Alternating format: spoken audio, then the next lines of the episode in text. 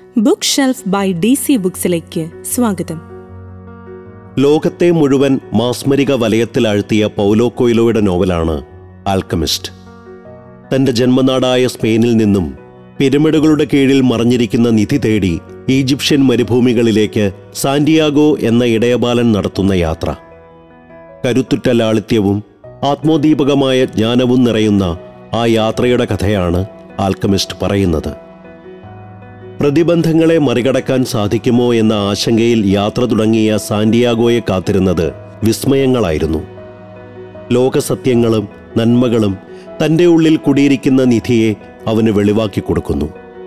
നമ്മുടെ സ്വപ്നങ്ങളുടെ ശക്തിയെ തിരിച്ചറിയാനും സ്വന്തം ഹൃദയത്തിലേക്ക് കാതോർക്കാനും ഓരോ വായനക്കാരനെയും പ്രാപ്തരാക്കുന്നു സാന്റിയാഗോയുടെ ജീവിതകഥ. കേൾക്കാം. ആൽക്കമിസ്റ്റിനെ സംബന്ധിച്ച് എഴുതിയ പഠനം.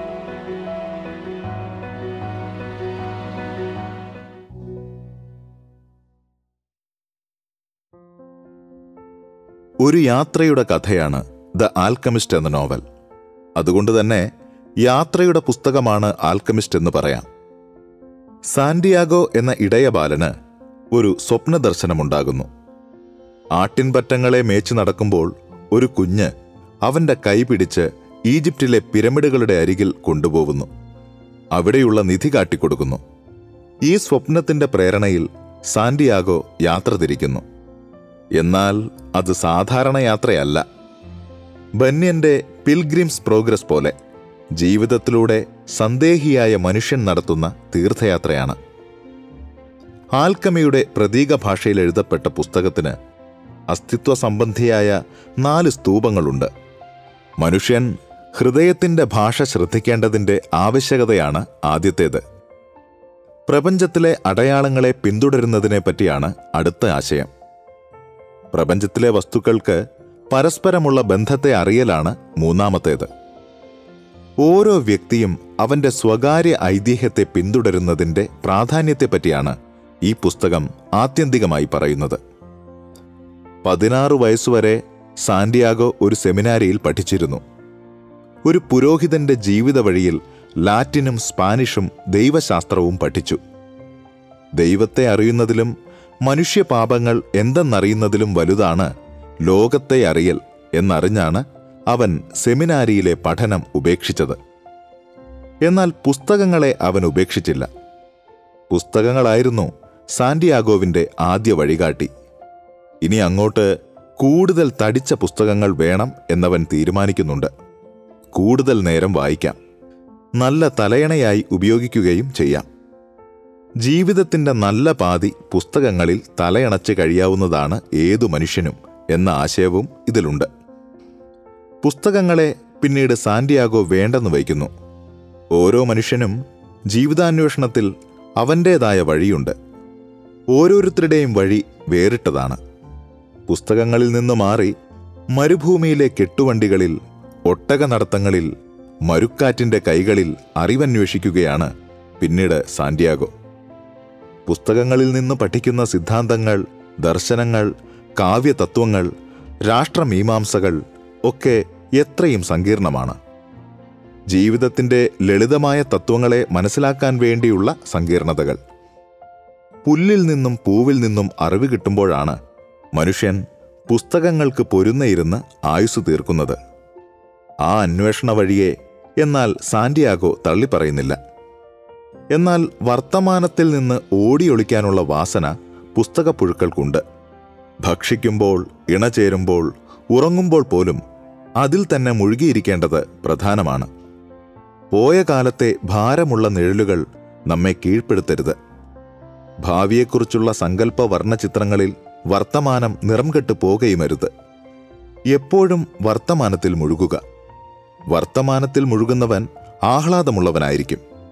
മരുഭൂമിയിലെ ഗോത്രയുദ്ധത്തെക്കുറിച്ചുള്ള പേടി ഈജിപ്തിലേക്കുള്ള യാത്രയിൽ എല്ലാവരെയും കീഴ്പ്പെടുത്തുന്ന ഒരു സന്ദർഭമുണ്ട് നോവലിൽ. അപ്പോൾ ഒട്ടക സൂക്ഷിപ്പുകാരൻ മാത്രം നിർമ്മമനായിരിക്കുന്നു. അയാൾ വർത്തമാനത്തിൽ മാത്രം ഒഴുകുന്നു. മരുഭൂമിയിൽ ജീവിതമുണ്ട്. ആകാശത്ത് നക്ഷത്രങ്ങളുണ്ട്.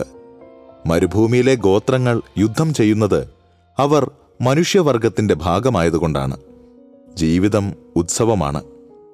ഈ നിമിഷം തന്നെയാണ് ജീവിതം. മനുഷ്യനെ ചൂഴുന്ന സാങ്കല്പികവും യഥാർത്ഥവുമായ പേടികളിൽ നിന്ന് മുക്തി പ്രാപിക്കാനാണ് കൊയിലോ ഈ താത്വികത മുന്നോട്ട് വയ്ക്കുന്നത്. മനുഷ്യജീവിതത്തിലെ ഏറ്റവും വലിയ കള്ളമേതാണ് ജീവിതത്തിന്റെ ഏതോ സന്ധിയിൽ വെച്ച് ജീവിതം നമ്മുടെ കൈവിട്ടു പോകുന്നു എന്ന വിശ്വാസം. വിധിയിലുള്ള വിശ്വാസം കൂടിയാണത്. ഭാരതീയ ചിന്തയിലും രൂഢമായിട്ടുള്ള ഈ വിധി ദർശനത്തെ ശരികേടായി കൊയിലോ കാണുന്നു.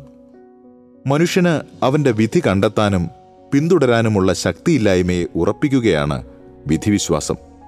ചെറുപ്പത്തിൽ ഓരോ മനുഷ്യനും അവന് എത്തിപ്പെടേണ്ടുന്ന ഇടത്തെപ്പറ്റി വിശ്വാസമുണ്ട്. അപ്പോൾ എല്ലാറ്റിനും വ്യക്തതയുണ്ട്. എല്ലാം സാധ്യമാണ്. എത്തിപ്പെടേണ്ടുന്ന ഇടത്ത് എത്തിപ്പെടും എന്ന ഉറപ്പുമുണ്ട്. എങ്ങനെയും സ്വപ്നം കാണാനുള്ള പ്രാപ്തി ഉണ്ടാകുന്നുവെന്നതാണ് ചെറുപ്പത്തിന്റെ അനുഗ്രഹം. എന്നാൽ ജീവിതം വിടർന്നു വരുമ്പോൾ കയ്യിലിരിക്കുന്ന സർപ്പത്തിന്റെ ബലത്തിര പോലെ ഒരു തിര മനുഷ്യനെ ഭയപ്പെടുത്തുന്നു. സ്വപ്നങ്ങൾ സാക്ഷാത്കരിക്കാവുന്നതല്ല എന്ന് അവന് തോന്നിപ്പോകുന്നു. ഈ തോന്നലിനെയാണ് മനുഷ്യൻ മറികടക്കേണ്ടത്. ഈ ശക്തി യഥാർത്ഥത്തിൽ മനുഷ്യനെ സന്നദ്ധമാക്കുകയാണ്. അത് ആത്മാവിനെ സ്ഫുടം ചെയ്യുന്നു. ഇച്ഛയുടെ മൂർച്ച കൂട്ടുന്നു. നമ്മുടെ ഇച്ഛ പ്രപഞ്ചാത്മാവിന്റെ ഇച്ഛയാണ്. ആ ഇച്ഛയാണ് മനുഷ്യന് പ്രപഞ്ചത്തിലുള്ള ദൗത്യം. മനുഷ്യരുടെ ആനന്ദമാണ് പ്രപഞ്ച മനസ്സിനെ സഫലമാക്കുന്നത്. അതുകൊണ്ട് ഓരോരുത്തരും അവരുടെ മാത്രം ലക്ഷ്യങ്ങളെ തിരിച്ചറിയുകയും അതിനുവേണ്ടി ഉത്സാഹിക്കുകയുമാണ് വേണ്ടത്. മറ്റുള്ളവർ ആഗ്രഹിക്കുന്നത് പോലെ ആയിത്തീരാൻ കിണഞ്ഞു തുടങ്ങുമ്പോഴാണ് നമ്മുടെ വീഴ്ചയും തുടങ്ങുന്നത്. അപ്പോൾ നാം നമ്മുടെ സ്വകാര്യ ഐതിഹ്യത്തെ മറന്നു തുടങ്ങുന്നു. യാത്രയായിരുന്നു സാന്റിയാഗോവിന്റെ ലക്ഷ്യം. എന്നാൽ പരിചയപ്പെട്ട കറുത്ത മുടിയുള്ള ആൻഡാലൂഷ്യൻ പെൺകുട്ടിയുടെ സാന്നിധ്യത്തിൽ സാന്റിയാഗോവിന് യാത്ര മതിയാവുന്നുണ്ട്. സ്വന്തം ആട്ടിൻപറ്റത്തെക്കുറിച്ചുള്ള ഓർമ്മയും അവനെ ഒരു പരിധിവരെ തടഞ്ഞു നിർത്തുന്നു. മരുഭൂമിയിൽ നിന്ന് വീശുന്ന കാറ്റ് കൊണ്ടുവരുന്ന പ്രലോഭനങ്ങളാണ് സാന്റിയാഗോവിനെ വീണ്ടും യാത്രയിലേക്ക് ഉണർത്തുന്നത് മരുഭൂമിയുടെയും തട്ടമിട്ട സ്ത്രീയുടെയും ഗന്ധം കാറ്റുകൊണ്ടുവന്നു അറിയാത്ത ലോകങ്ങൾ തേടി പിരമിഡുകളിലേക്ക് യാത്ര ചെയ്ത മനുഷ്യരുടെ വിയർപ്പും സ്വപ്നങ്ങളും കാറ്റുകൊണ്ടുവന്നു കാറ്റിന്റെ സ്വതന്ത്രതയിൽ അസൂയാലുവായാണ് സാന്റിയാഗോ ആ സ്വാതന്ത്ര്യം ആശ്ലേഷിക്കാൻ വെമ്പൽ കൊള്ളുന്നത്. എന്നാൽ സ്വാതന്ത്ര്യം ഇരുതലയിലും മൂർച്ചയുള്ള വാളാണ്. നിയന്ത്രണങ്ങൾ ഒട്ടുമില്ലാത്ത സ്വാതന്ത്ര്യം ആനന്ദം കൊണ്ടുവരുന്നുണ്ടോ? എന്താണ് ആനന്ദത്തിന്റെ രഹസ്യം? ഇതിനെക്കുറിച്ച് സലേമിലെ രാജാവ് സാന്റിയാഗോവിനോട് ഒരു കഥ പറയുന്നു. ആനന്ദത്തിന്റെ രഹസ്യമറിഞ്ഞു വരാൻ ഒരു വ്യാപാരി തന്റെ മകനെ ലോകത്തിലെ ഏറ്റവും വിവേകശാലിയായ മനുഷ്യന്റെ അരികിലേക്ക് അയക്കുന്നു. നാൽപ്പത് ദിവസം മരുഭൂമിയിൽ അലഞ്ഞു നടന്നതിന് ശേഷം അവൻ ഒരു പർവത ശിഖരത്തിലെ കൊട്ടാരത്തിലെത്തി. വിവേകി അവിടെയാണ് ജീവിച്ചിരുന്നത്. വിവേകി മുനിയായിരുന്നില്ല. കൊട്ടാരത്തിനുള്ളിലേത് ഉത്സവ സദൃശമായ അന്തരീക്ഷമായിരുന്നു. വണിക്കുകൾ വന്നുപോകുന്നു. ആളുകൾ ഉല്ലാസത്തോടെ സംസാരിച്ചു നിൽക്കുന്നു.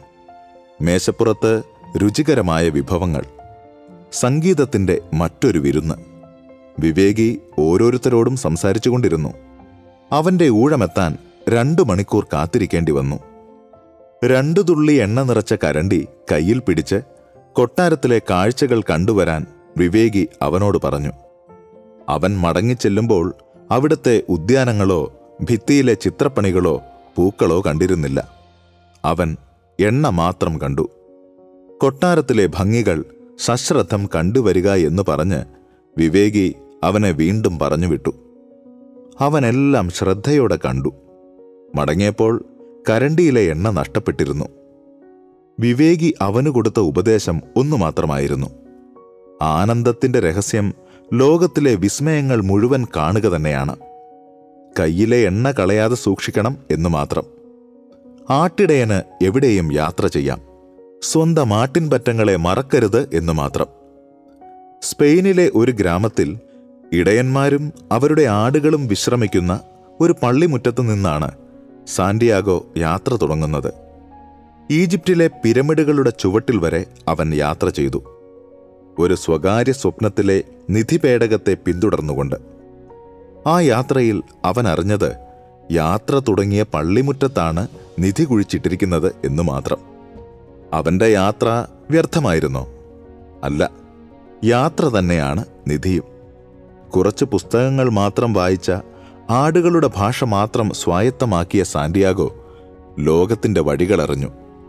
വാക്കുകളില്ലാത്ത ഭാഷ ശീലിച്ചു. ആ ഭാഷ കൊണ്ട് ലോകത്തെ അറിഞ്ഞു. ആൽക്കമിസ്റ്റായി. ഒരു സ്വപ്നമാണ് മനുഷ്യനെ ജീവിപ്പിക്കുന്നത്.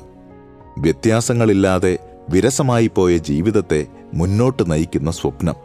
ചിലർ ചിലർ മാത്രം ആ സ്വപ്നത്തിനു വേണ്ടി പരിശ്രമിക്കുന്നു. ചിലപ്പോൾ ചില നിസ്സാരതകളെ നാം സ്വപ്നമായി തെറ്റിദ്ധരിച്ചുവെന്ന് വരാം. സഫലമാവുമ്പോൾ വ്യർത്ഥമെന്ന് തോന്നുന്ന നിസ്സാരതകൾ. വലിയ സ്വപ്നങ്ങളുടെ പാതയാണ് മനുഷ്യൻ പിന്തുടരേണ്ടത്. ലോകത്തിന് യാദൃച്ഛികതകളില്ല. ഓരോ സംഭവവും അദൃശ്യമായ കണ്ണികളാൽ ബന്ധിതമായിരിക്കുന്നു. അടയാളങ്ങൾ ശ്രദ്ധിക്കുന്നവൻ സ്വപ്നങ്ങളുടെ സാഫല്യവും അറിയുന്നു. ഈ യാത്രയിൽ നമ്മുടെ സ്വന്തങ്ങളെല്ലാം നഷ്ടമായേക്കാം. അതിൽ ഖേദിക്കേണ്ടതില്ല. വേണ്ടതെല്ലാം സ്വന്തമാക്കാനുള്ള കഴിവ് ബാക്കിയുള്ളിടത്തോളം. നമ്മുടെ കൈയും ലോകത്തിന്റെ ചരിത്രവും ഒരേ കൈയാൽ വിരചിതമാണ് എന്ന അറിവാണ് പ്രധാനം. ആൽക്കമിയും ഒരർത്ഥത്തിൽ ഇതുതന്നെയാണ് പറയുന്നത്. രസത്തെയും ഉപ്പിനെയും സ്വർണത്തെയും പറ്റി പറയുമ്പോഴും അവ ഒറ്റ വസ്തുവിൽ ആവിഷ്കാരങ്ങളായാണ് ആൽക്കമി സങ്കല്പിക്കുന്നത് സാന്റിയാഗോവും ഇംഗ്ലീഷുകാരനും തമ്മിലുള്ള സംവാദത്തിൽ ഇതുണ്ട്. ആൽക്കമിയുടെ ചരിത്രത്തിലെ ഏറ്റവും പ്രധാന ഗ്രന്ഥം ഒരു മഹാനീല ഫലകത്തിൽ എഴുതപ്പെട്ട ഏതാനും വാക്കുകളാണ്. മറ്റു ഗ്രന്ഥങ്ങളെല്ലാം ആ വാക്കുകളുടെ വിശദീകരണം മാത്രം. പരീക്ഷണശാലയിൽ ലോഹങ്ങൾ ശുദ്ധി ചെയ്ത് ആൽക്കമിസ്റ്റുകൾ ജീവിതം മുഴുവൻ കഴിച്ചുകൂട്ടി. ഒരേ ലോഹം വർഷങ്ങളോളം ചൂടാക്കിയാൽ അതിന്റെ പ്രകൃതങ്ങളെല്ലാം നഷ്ടപ്പെടും എന്നായിരുന്നു അവരുടെ വിശ്വാസം. പിന്നെ അതിൽ ശേഷിക്കുന്നത് ലോകത്തിന്റെ ആത്മാവ് മാത്രം. പകുതി ഖരവും പകുതി ദ്രാവകവുമായ ആ വസ്തുവുണ്ടെങ്കിൽ ലോകത്തിലെ എല്ലാറ്റിന്റെയും അർത്ഥം മനസ്സിലാകും. അതിലെ ദ്രാവകം എല്ലാ രോഗങ്ങളെയും ശമിപ്പിക്കും. ജരാനരകളെ തടഞ്ഞു നിർത്തും. അതിലെ ഖരമാണ് ദാർശനികന്റെ കല്ല്. എല്ലാ ലോഹത്തെയും സ്വർണമാക്കി മാറ്റുന്ന മാന്ത്രിക കല്ല്. എന്നാൽ വർഷങ്ങൾ തീയരികിലിരിക്കുമ്പോൾ കല്ല് മാത്രമല്ല ഉലയിൽ ശുദ്ധമാകുന്നത്. മനുഷ്യന്റെ വ്യർത്ഥമായ ആസക്തികളും ഉരുകിയില്ലാതെയാവുന്നു. ഭാരതീയ ദർശനങ്ങളിൽ ഇതേ ആശയം മറ്റൊരു രൂപത്തിൽ വരുന്നുണ്ട്. തപസ് എന്ന സങ്കല്പമാണത്. പഞ്ചാഗ്നി മധ്യത്തിൽ ശരീരം തപിപ്പിക്കുമ്പോൾ ശുദ്ധിയാകുന്നത് മനസ്സുകൂടിയാണല്ലോ. ആൽക്കമിയുടെ രാസവിദ്യ സാന്റിയാഗോവിനെ ആകർഷിച്ചില്ല. അവൻ അറിയാമായിരുന്നു ഭൂമിയിലെ അടയാളങ്ങൾ ശ്രദ്ധിച്ച് ജീവിച്ചാൽ ആൽക്കമി സ്വായത്തമാകുമെന്ന്. സങ്കീർണമായ അടയാളങ്ങളിലാണ് ആൽക്കമി രേഖപ്പെടുത്തപ്പെട്ടിരിക്കുന്നതെങ്കിലും അതിന്റെ അർത്ഥം വളരെ ലളിതമാണെന്ന്. പിന്നീട് മരുഭൂമിയിലെ ഒരിടത്താവളത്തിൽ വെച്ച് അവനോട് ആൽക്കമിസ്റ്റ് ഇതുതന്നെ പറയുന്നുണ്ട്. പ്ലേറ്റോയുടെ ആദർശലോക സങ്കല്പത്തിന് സമാനമായ ഒരാശയമാണ് ആൽക്കമിസ്റ്റ് മുന്നോട്ട് വയ്ക്കുന്നത്. ഈ ലോകം ഒരു മറുലോകത്തിന്റെ പകർപ്പാണ്. പൂർണതയുള്ള മറ്റൊരു ലോകമുണ്ട് എന്നതിന്റെ തീർച്ചയാണ് ഈ ലോകം. ഇഹലോക വസ്തുക്കളിൽ നിന്നാണ് മനുഷ്യൻ മറുലോകത്തിന്റെ സന്ദേശങ്ങൾ വായിച്ചറിയേണ്ടത്. ഈ അറിവ് ലഭിക്കുമ്പോഴാണ് മരതക ഫലത്തിന്റെ അർത്ഥം വഴങ്ങി വരുന്നത്. എന്നാൽ സാന്റിയാഗോ മരുഭൂമിയിലാണ്. അതുകൊണ്ട് അവൻ മരുഭൂമിയിൽ ആഴ്ന്നു ചെല്ലുകയാണ് വേണ്ടത്. യഥാർത്ഥത്തിൽ ഒരു മണൽത്തരി മതി ലോകത്തിന്റെ അത്ഭുതങ്ങൾ അറിയാൻ സൃഷ്ടിയുടെ വിസ്മയങ്ങൾ വിടർന്നു വരാൻ. അതിന് ഹൃദയത്തെ ശ്രദ്ധിക്കണം. ഹൃദയം ലോകത്തിന്റെ മനസ്സാണ്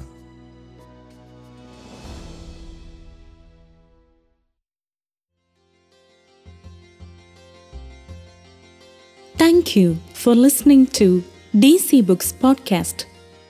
Stay tuned for the next one.